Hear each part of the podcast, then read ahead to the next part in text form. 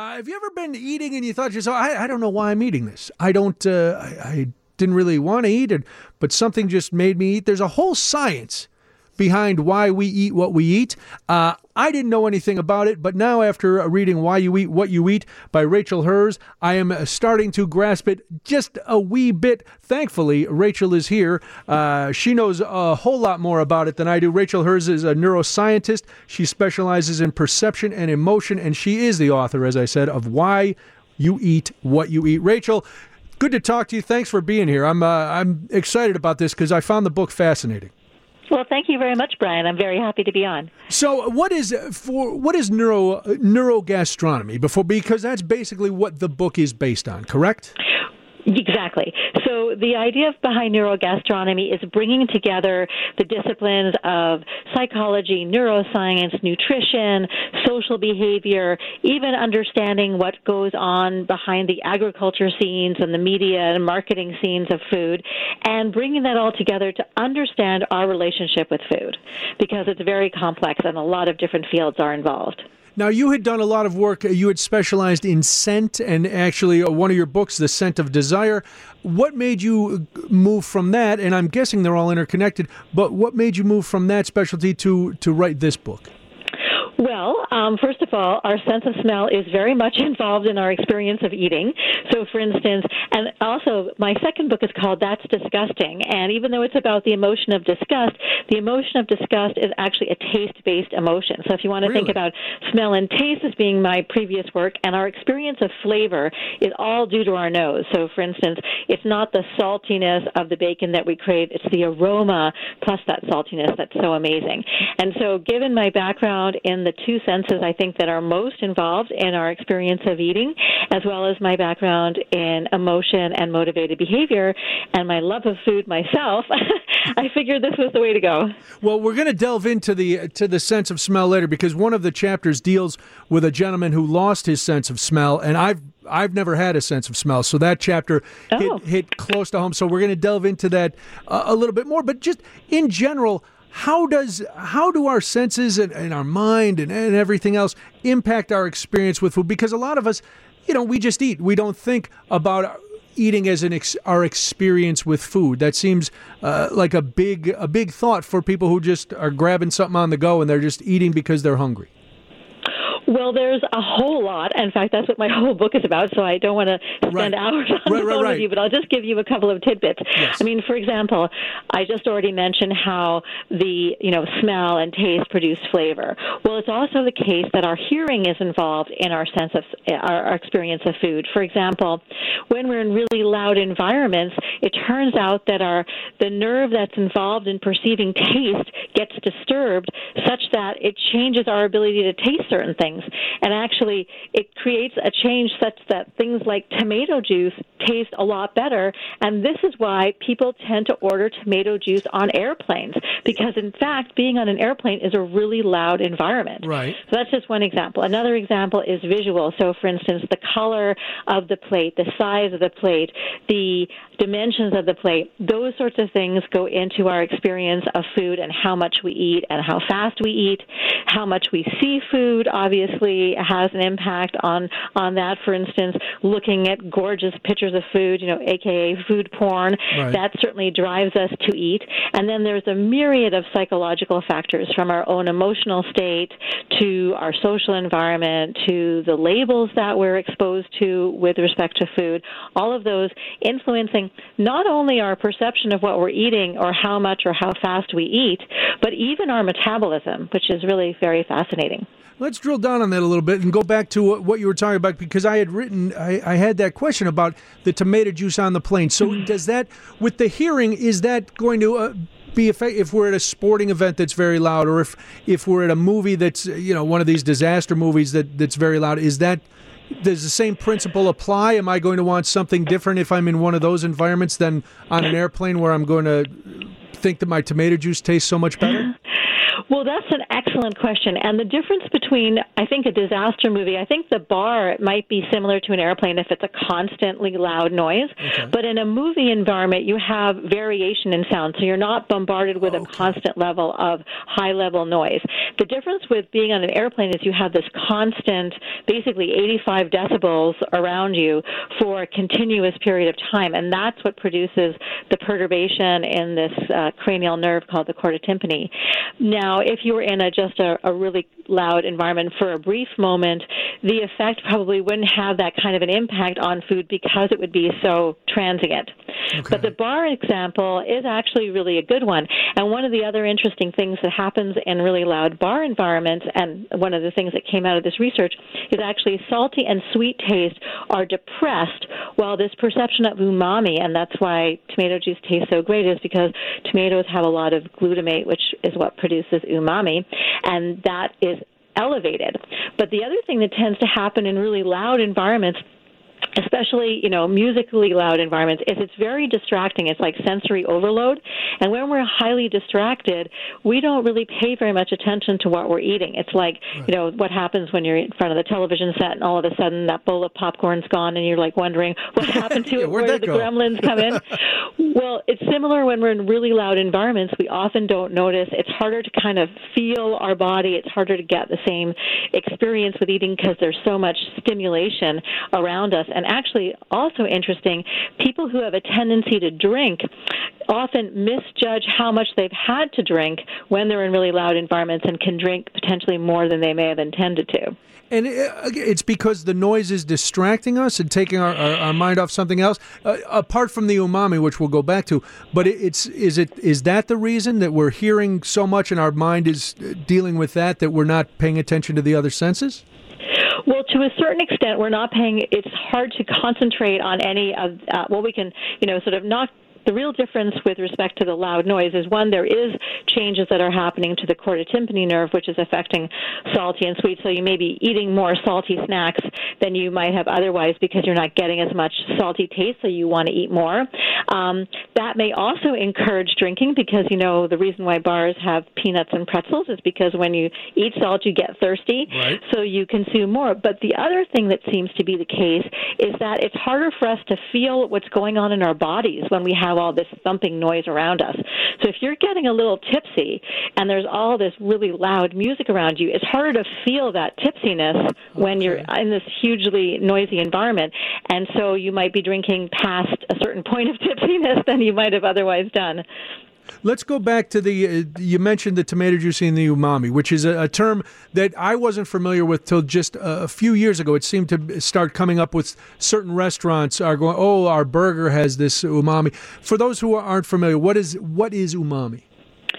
So umami is a mouth sensation. I hesitate to call it a taste. I personally don't consider it to be one of the basic tastes, although there are a lot of people who do. The reason I don't consider it a basic taste is because it's very confused with salt. It's you know it's hard to distinguish the two. Yeah. So that's the reason I don't include it. But it's certainly a mouth sensation, and it's produced by uh, experiencing glutamate. So, for instance, the most classical form of umami is monosodium glutamate or MSG. You know what's typically you know has its fame from Asian restaurants back in the 70s, especially. But it's also present in, in real food that has a lot of glutamate in it, such as tomatoes and mushrooms and meat too. Obviously, soy sauce, cheese, bread. So the Mediterranean diet is very high in glutamate and very umami-ish. So those are the kinds of foods you want to take on an airplane or anytime you're in a constantly loud environment because that kind of food is going to taste amazing. And um, things like grapefruit, which are sour and bitter, loud noise doesn't affect it, so it's just as loud. I mean, just, just as sour and bitter. You're getting less sweet as well, so it'll be not very good. Okay, so we have to we have to when we're getting on a plane, make sure we have uh, look up what. Uh, just for example, besides tomato juice, and you mentioned the Mediterranean diet, a couple other foods that might be high in umami. Well, anything like pizza, because, like I said, cheese, bread, tomato, okay. mushrooms, all those things are are high in glutamate. So, or a sandwich that has those things. So, also fish and meats. Bacon actually has a lot of umami. So you could oh. have, you know. Uh, bacon cheese sandwich. Uh, that would certainly be a good choice too. So a lot of things we already like to eat, but you want to stay away from things like probably broccoli and I stay away from that things because they're going to taste worse on an airplane. I don't know if that's possible, but I'll take your word for it. All right, let's take a quick break, and then I want to go back to uh, something you touched on too, and and you hear this a lot when people are trying to lose weight. Oh, use a smaller plate. So we'll talk about the visuals and how the visual.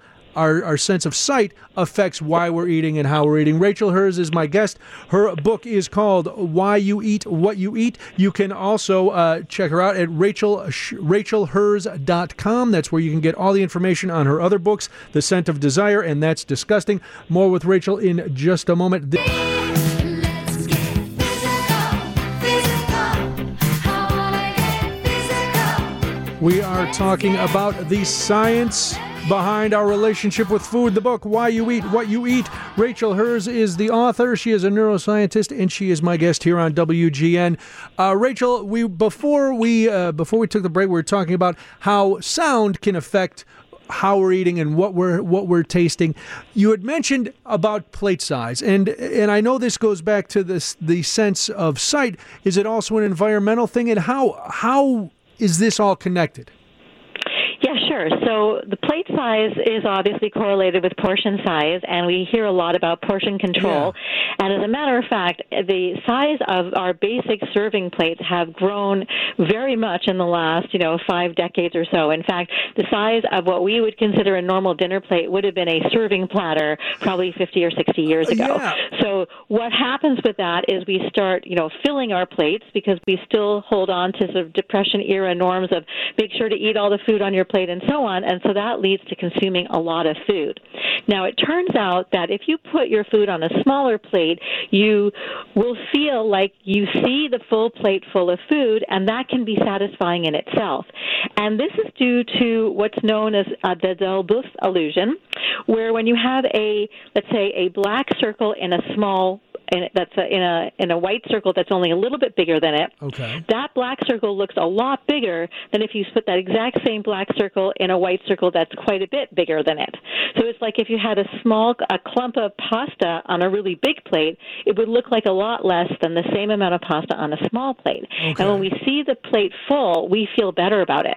And I actually heard a really good trick, which was the fact if you use a concave bowl so that the top looks like you actually are, you know, one of your regular dinner plates, but because it goes down in the center, it's not actually fully round all the way through, and that's another way you can trick yourself. So we like to Oh. see the whole food on the plate, and we like to eat everything that's on the plate. So the idea of a smaller plate or one of these concave bowls is the way to go. And uh, you see those uh, as soon as you mention it, I can picture all these Ita- a lot of Italian restaurants have the big bowls, so the outside of the the bowl is huge, the diameter is very big, but then in the in the center, there's not really all that much stuff in there. It's probably the correct portion size. Right, exactly. All right, so now we've we've kind of and again we're glossing over a lot because uh, there's so much in the book. Again, the book "Why You Eat What You Eat." Um, let's talk about since we're talking about uh, looking at the food and how it's visually appealing to us. Uh, sometimes we get cravings. What causes what causes these cravings, and how can we manage these cravings? Because sometimes we're craving things that are probably not the best for us. Well, cravings come for a variety of reasons. First of all, cravings come when we're hungry, Right. and that's good. So if you're hungry, you know, definitely eat. And sometimes it turns out if we're really craving something, we could be in a state of depletion, although that's not usually very common these days because we have so much available food around us. But if you have been, for example, working out in the hot sun for hours, you could be in a state, for example, of salt depletion because you've been sweating so much. But normally we don't really have that same kind of real physiological uh, need based craving. We usually have just a desire based craving. And when desire is driving our cravings, when we're not actually hungry, we need to ask ourselves why we are craving what we're craving. And often the kinds of foods we're craving are high in sugar and also in fat. And those foods actually are neurochemically really positive for us. So when we taste sugar, it actually turns on the bliss part of our brain, our reward center, our pleasure center gets turned on, as well as it even relieves pain. And the same goes for fat. Fat feels really fabulous, and it actually starts um, triggering our natural endorphins, so relieving our pain both physically and mentally.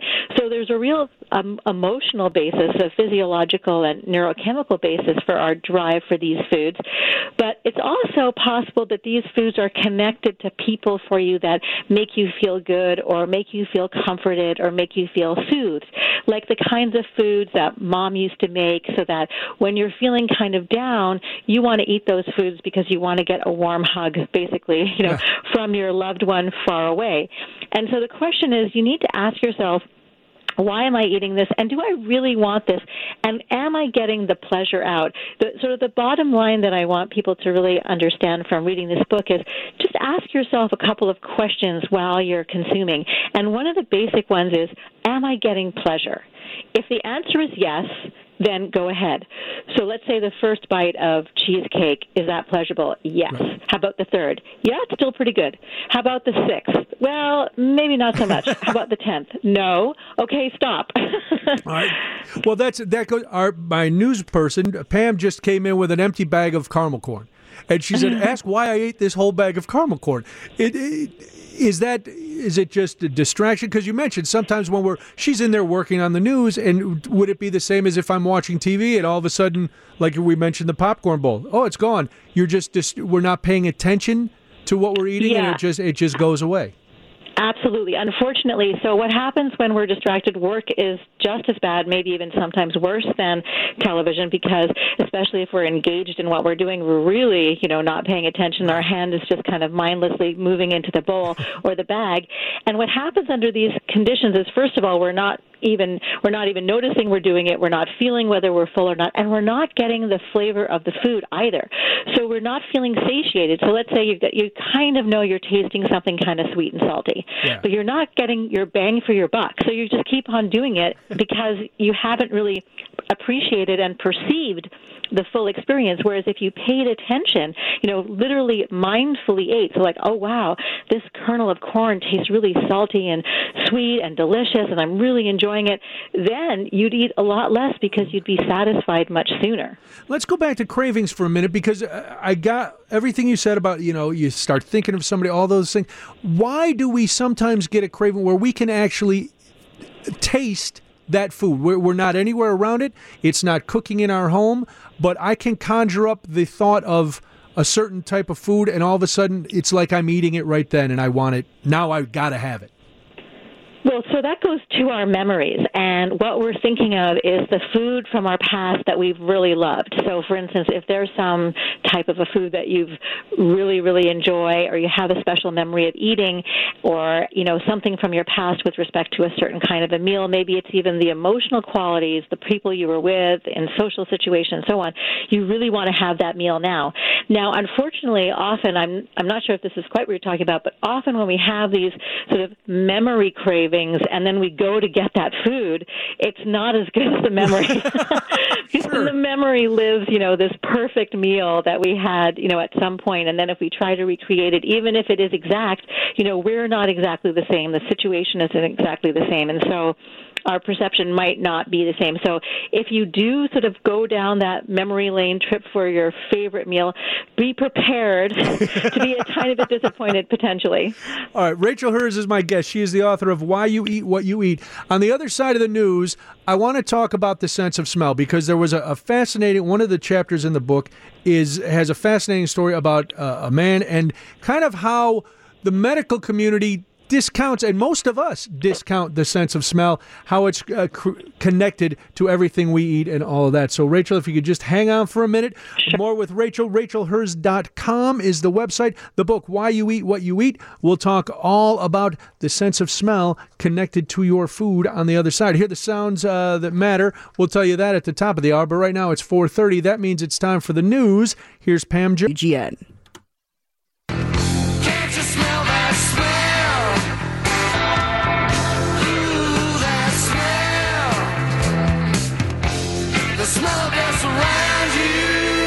Hope you are not uh, smelling death. I hope you are just smelling whatever it is you are uh, going to eat or whatever is around. Uh, why You Eat What You Eat is the name of the book. It's a science behind our relationship with food. Rachel Herz is the author. And uh, in the book, there's a lot of science, but there's also fascinating stories. There's a story of somebody who is not full unless they eat rice. There's uh, how people become picky eaters. But the one that really struck me was the story of Stan, who is a, uh, a man who was in a horrible accident and lost his sense of smell. And there were there's a lot of things that go around uh, along with smell. And as i mentioned rachel at the beginning i don't have a sense of smell. And as i read this chapter i was like wow th- this kind of explains a lot. Um, how important is smell to our relationship with food? Well, it's hugely important, and I and I'm sorry for you, but I mean you're a little bit luckier than Stan because if you were born without a sense of smell, you don't know what you're missing. Exactly. Whereas people who had smell and then lost it in an accident become really traumatized often by it, and unfortunately, this depression and debilitation in the quality of their life tends to get worse with time. So you're actually lucky that you don't know what it's like, and you've you, your brain is built a little bit differently. So so that's actually good for you. But because of the fact that flavor is all due to our nose, we don't get that when we don't have smell. And it's really actually quite easy to lose your sense of smell in an accident. All you need is to get hit hard either at the front of your head around the level of your eyebrow or at the back of your head. And this can happen in car accidents really easily. It can happen in frontal contact sports like football. It's uh, you know, it's one of those things that unfortunately can happen relatively easily and and often what happens is that people lose their sense of smell for life from that. There's other ways you can lose smell easily, often getting sick um, temporarily or having nasal polyps, but those kinds of things can be treated. But when you've lost your smell traumatically, it often cannot be treated. But anyway, um, on the, the bad side about this is with respect to food is that, like I mentioned before, if you were, for example, craving a char grilled steak or pecan pie or bacon, and you ate the char grilled steak or bacon, you would only taste salt. And if you ate the pecan pie, you'd only taste sweet. And for people who are wanting that food, I mean, you don't want to just have some like sugar on a spoon or salt on a spoon. You want Right. that food experience. And although you can get some texture sensations, it is not the same thing. And people really become extremely frustrated and extremely upset about this loss of their real food experiences that they want. And often what happens so you know in the case of stan and this is actually relatively common you know people tend to go through these sort of extreme swings at the beginning let's say the first couple of years after losing their sense of smell where they'll like i'm just craving that bacon so much i'm just going to eat all the bacon i can anyway and maybe it'll come back to me. Right. and then you realize it's not coming back. And then you decide i'm not eating bacon i'm not eating anything. So what happens in these little spikes is that people gain weight then they lose weight. But then what ends up happening typically is over time people gain weight because the only experiences from food that they can get that are still pleasurable are those that are high in salt sugar and fat and those tend to be high calorie so they are getting the pleasure points from the taste and the sensation of let's say you know creaminess and so on. But they and that's high calorie and it's often not nutritious. So if you do lose your sense of smell in some kind of an accident and you don't think it's going to come back, be very careful about how you eat because you still want to make sure you're getting nutrition as well as some pleasure, you know, from salt, sugar, and fat. Well, and that was something I had because people have asked me over the years. Oh, so you can't taste? And I was like, well, yeah, I can taste. But then you you pointed out in the book the difference and the confusion that people have between taste and flavor. You know, so Right. you miss out you miss out on all the subtleties. It's not just it's not just the aroma that you're missing out, but you're missing out on the uh, on all the the underlying flavors that are in there. Yeah, because what flavor is is your brain puts together the taste, let's say, of salt and the aroma of bacon, and it puts that together, and that's the flavor of bacon. So the taste, when we say the word taste, 99.99% of the time we really mean flavor because we're mm-hmm. not talking about the saltiness or the sweetness or the sourness or the bitterness. We're talking about that composite experience. And your nose is what's telling you the difference between, let's say, you know, a strip of dried salmon and a strip of bacon. So, or a potato and um, an apple, or coffee or red wine, you know, assuming your eyes were closed and so Yeah. forth. Now, uh, explain because there was also something I learned that we we taste uh, when we're when we're smelling our food. It's a two way process. It's in and out.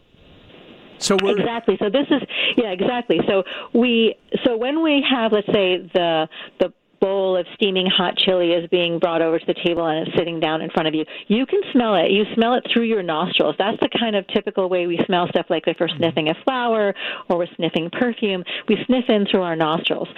But what happens and why this this is sort of this confusion of where taste slash flavor is is that when we're chewing food in our mouth, the aromatic molecules from what we're consuming go from the back of the mouth. There's actually an opening from the back of the mouth, and it goes up through the back of the mouth into the nose and goes to the same receptors that it would happen if you were just sniffing in through your nostrils. And while that's going on, we're chewing and we're breathing. So we breathe in, and the air from our mouth whooshes up from the back of our mouth up to our nose, and that and stimulates those receptors. But we have to exhale for the air to go down, pass over those receptors, and for us to get the smell. So it's like if you tried to eat and hold your breath, you wouldn't get the flavor either. Okay. So. We and that's why people if they i- that's why people if they're stuffed up they they say they can't taste things too right Exactly. So in that case, what's happening, even though you're breathing, is that you're only breathing from your mouth because the passageway between your mouth and your nose is blocked with mucus, and so you can't get that experience. And the other thing that's really interesting is when we get the aroma from food, actually the taste itself gets more intense. So like the sweetness of the pecan pie is sweeter when we can also smell the caramel and the pecans, or the bacon tastes saltier when we can also smell the aromas from the bacon. So the taste itself gets more intense because there's a synergy between smell and taste, and our brain lights up extra strong when the two of them go together. Rachel, I got a text from somebody who said they lost their sense of smell and taste for about six months. It returned, and now things smell differently. Is that is that common? Is that something you've heard of before?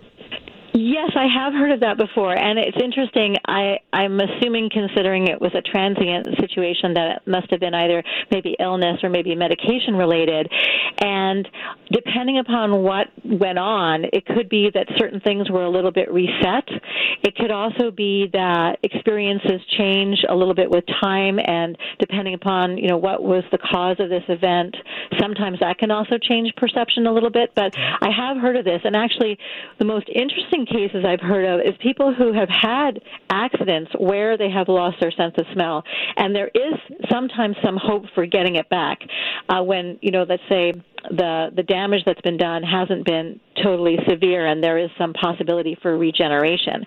And I know someone who had this experience and thought it was completely gone, but kept on sniffing everything she possibly could. And actually, this active sniffing seems to also really help with trying to make the reconnections happen again Huh. if it's caught early enough. Anyway, she now can experience smells and flavors again, but she says things smell differently to her too. And she thinks, and I think, that it's to do with the fact that in her new wiring, because she had to literally like get new neurons to rewire in her brain with respect to smell, that they wired somewhat differently so that things don't taste the, or smell the way they used to because the wiring isn't exactly the same.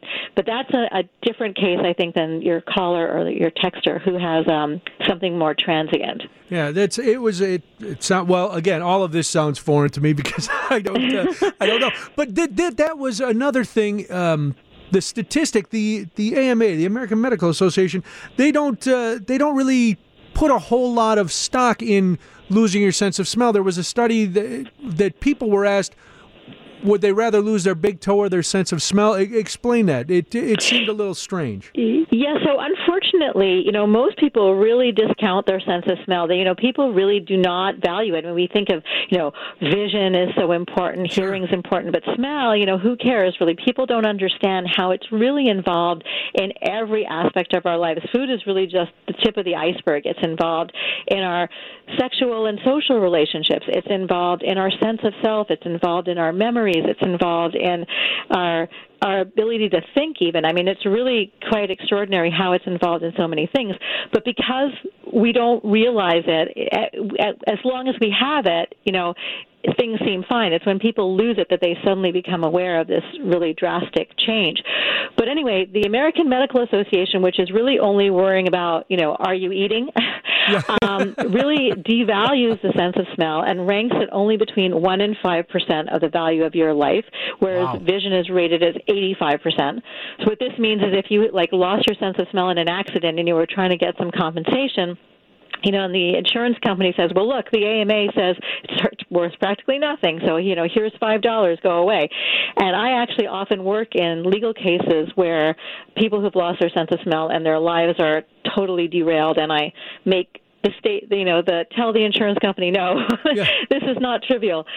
But um, the the situation with you know it's not just insurance companies. It's just like you mentioned with this study with the undergraduates that they really you know people just don't think their sense of smell is important. And in fact it wasn't even their big toe in that study. It was their little toe. Oh, their little toe. you know so so people really you know discount how important their sense of smell is. But you know if anyone unfortunately has the situation where they lose it and especially if it's not just temporary you know it can be really really uh one of the worst things to have happen Well, I don't want to dwell on this too long, but Kevin has a question for you, Rachel. He's uh, Kevin. Welcome. Hello. What's your question? Yes, my question. I I had uh, surgery. I, I had uh, severe damage to my nose, and I've had a bunch of surgeries. And just recently, up to two years ago, three years ago, after the surgery, I lost complete. I have no smell whatsoever. And since then, I just my food, I just appetite just is not there. Nothing sounds good. You know, anything. Only thing I ever seem to like is sweets. and I can't seem to mm-hmm. get past it. And I'm trying to figure out what I can do. I, I've lost a ton of weight because of it, which is unusual. I hear you talking about gaining weight, but for some reason I've lost it because just nothing sounds good. So right. you're trying to figure well, out how I mean, to fix people it. can lose weight too. Uh, mean, It's more common though that people will gain weight, but you're not you're not totally alone. Well, in my book, actually, in Why You Eat What You Eat, I discuss a variety of things where people can try to use different strategies from their different senses to try to make the food more interesting and more appealing for them. I mean, one thing is from a, a visual presentation perspective. Another is working with textures, so combining different kinds of textures like creamy or crunchy or things that you like to feel in your mouth to make it more appealing. But you're completely right that you know sugar is something which is you know innately pleasing, so you're going to still have that craving and l- that pleasure, and you know obviously that it's not good just to eat sugar all the time.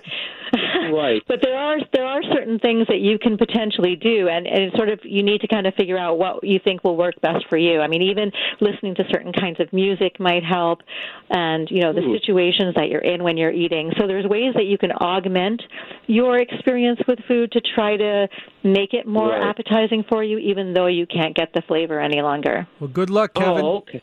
Thank you. Can I ask you what's the name of your book? Why you Why eat? you eat what you eat. Why eat what you eat. Thank you so much. Take care, Kevin. You're welcome. Bye. All right, one last one last smell question, Rachel, and then we'll move on to something else. But I, again, I just it's fascinating to me. How do how do aromas make people want to eat more? Why do we, if we smell certain things, why do all of a sudden we have to consume a ton of it? Well, because of the fact that when we smell something, the part of our brains that are immediately activated are the amygdala, which is where emotion is processed. So they're very emotional. They're also it's also connected to the part of the brain where motivation is processed. That's called the hypothalamus, and the hypothalamus is also involved in food. So we have this emotional and food motivating instant activation when we smell things, and so that drives us to eating when the smell has to do with food. All right. The book again, Why You Eat, What You Eat, uh, the science behind our relationship with food. Uh, a couple more questions for Rachel Herz. When we uh, come back, we're going to take a very quick break, so just hang on one second, Rachel. Thanks again. Uh, all right, we'll do this, then we'll start wrapping things up. It is WGN. YourPayroll.com. C is for cookie, that's good enough for me. Oh, man. Oh, cookie, cookie, cookie starts with C. I love a good cookie. I love all sorts of food, even though I can't smell it. Uh, but I also like to learn, and that's why I was uh, reading Why You Eat, What You Eat, the science behind our relationship with food. The author, Rachel Herz, a neuroscientist and author of The Scent of Desire, and That's Disgusting. Uh, you can get all her information, rachelherz.com. A couple more minutes, Rachel. Uh, thanks again for spending so much time with me. So, Somebody else, somebody texted this in, but it's a question I wanted to ask too because you talk about how we can resist. Uh, people, people love to go to the go to buffets. They go to a brunch. There's a buffet. They go Mother's Day, whatever. There's a big buffet, and and there's a part of our mind that thinks, well, if it's all I can eat, I should really eat all I can possibly eat. But one, we know we shouldn't from a health standpoint. How do we how do we battle that? Because you look at this buffet table and it is filled with a bounty of everything you can desire, but we have to we have to overcome that, right? Yes, well, a couple of things. First of all, are you know when something seems sort of almost free, like we pay a fat flat fee and then we get to gorge as much as we possibly can, we sort of have you know sort of remnants from our sort of evolutionary past where we needed to eat as much as possible, lest famine be around the corner. Right. sort of kicks in in these situations. The other thing that happens is when we see a lot of variety. So, like you said, the all-you-can-eat buffet, but Thanksgiving and the Super Bowl coming up. Yes. You know, events where there's tons of different kinds of food out for us to see. We want to sample everything. And we don't get nearly as full on the food when we have a little bit of this, a little bit of that, a little bit of this, a little bit of that, and more and more and more than if we were just eating, let's say, only chicken wings. We get much more satiated, much more sort of, you know, okay, I've had enough if we only eat one type of food. So, two things. First of all, the antidote to all this variety is actually monotony. So, if you, uh, you know, for instance, have a Super Bowl party yourself, maybe your guests won't be very happy, but only serve chicken wings or only stu- serve, you know, stuffed potato skins. Okay. and and then both you and your guests will not overconsume. The other thing is, and this you can do both at the party and with respect to the all-you-can-eat buffet, is sit far away from the food. The further we are from it, two things happen. One, if you can't see it, then you're a lot less lured by it. So even though you're in the restaurant with the all-you-can-eat buffet, you don't see if you don't see the food, you know, you may have gotten your plate and you put food down on it and so forth. But now you're at the table again, mm-hmm. and you don't see the 25 things that you missed taking the first time around.